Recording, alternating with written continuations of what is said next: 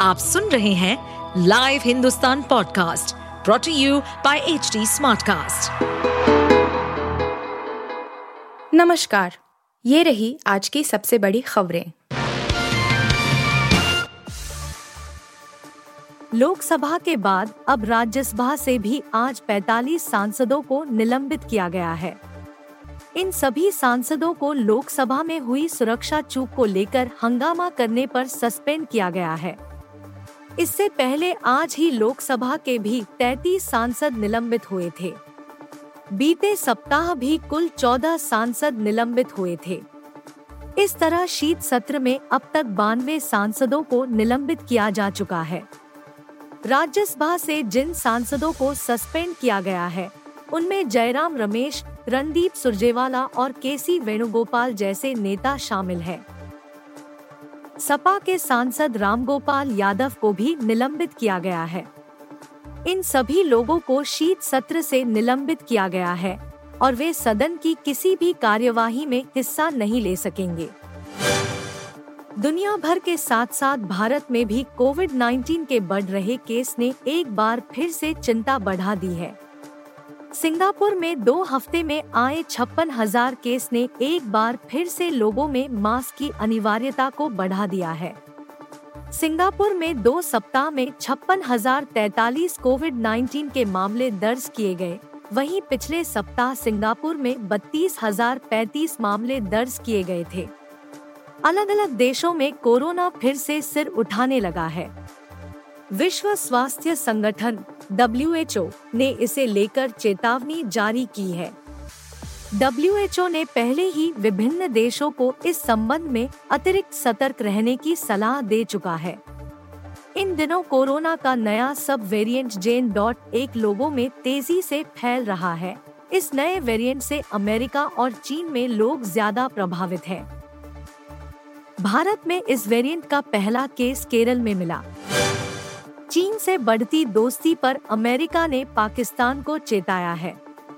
पाकिस्तानी सेना प्रमुख सैयद आसिम मुनीर के अमेरिका दौरे में यह नसीहत दी गई है।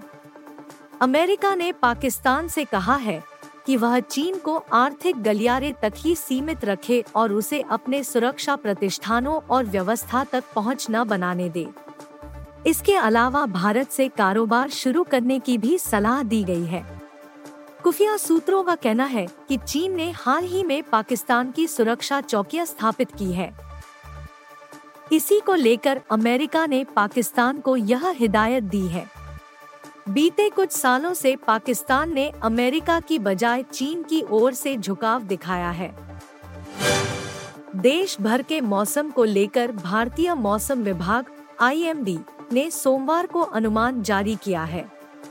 सुरूद राज्य तमिलनाडु में भारी बारिश की संभावनाओं को देखते हुए मौसम विभाग ने रेड अलर्ट जारी किया है। आईएमडी के अनुसार 18 दिसंबर को दक्षिण तमिलनाडु में बहुत भारी वर्षा जारी रहने की संभावना है।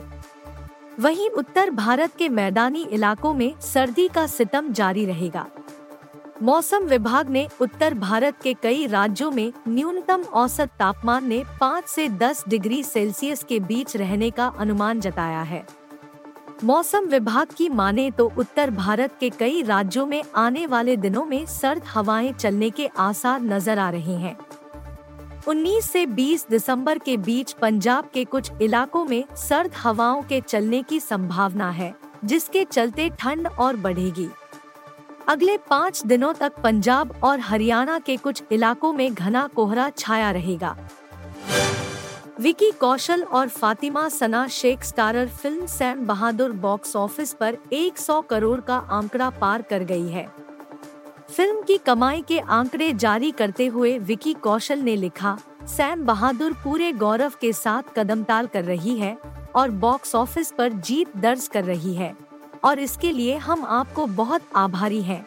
मेघना गुलजार के निर्देशन में बनी इस फ़िल्म की लागत सिर्फ़ 55 करोड़ रुपए थी, लेकिन दो हफ़्ते से भी कम वक्त में इस फ़िल्म ने अपना बजट निकाल लिया और प्रॉफिट जोन में आ गई।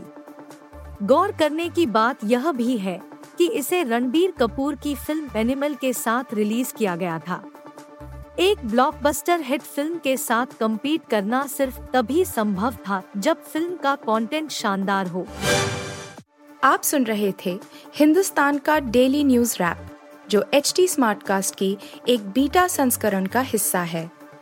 आप हमें फेसबुक ट्विटर और इंस्टाग्राम पे एट एच टी या podcasts@hindustantimes.com पर ईमेल के द्वारा सुझाव दे सकते हैं। इस पॉडकास्ट पर अपडेटेड रहने के लिए हमें फॉलो करें एट एच डी हम सारे मेजर सोशल मीडिया प्लेटफॉर्म पर मौजूद हैं। और ऐसे पॉडकास्ट सुनने के लिए log on to W W W dot H D smartcast dot com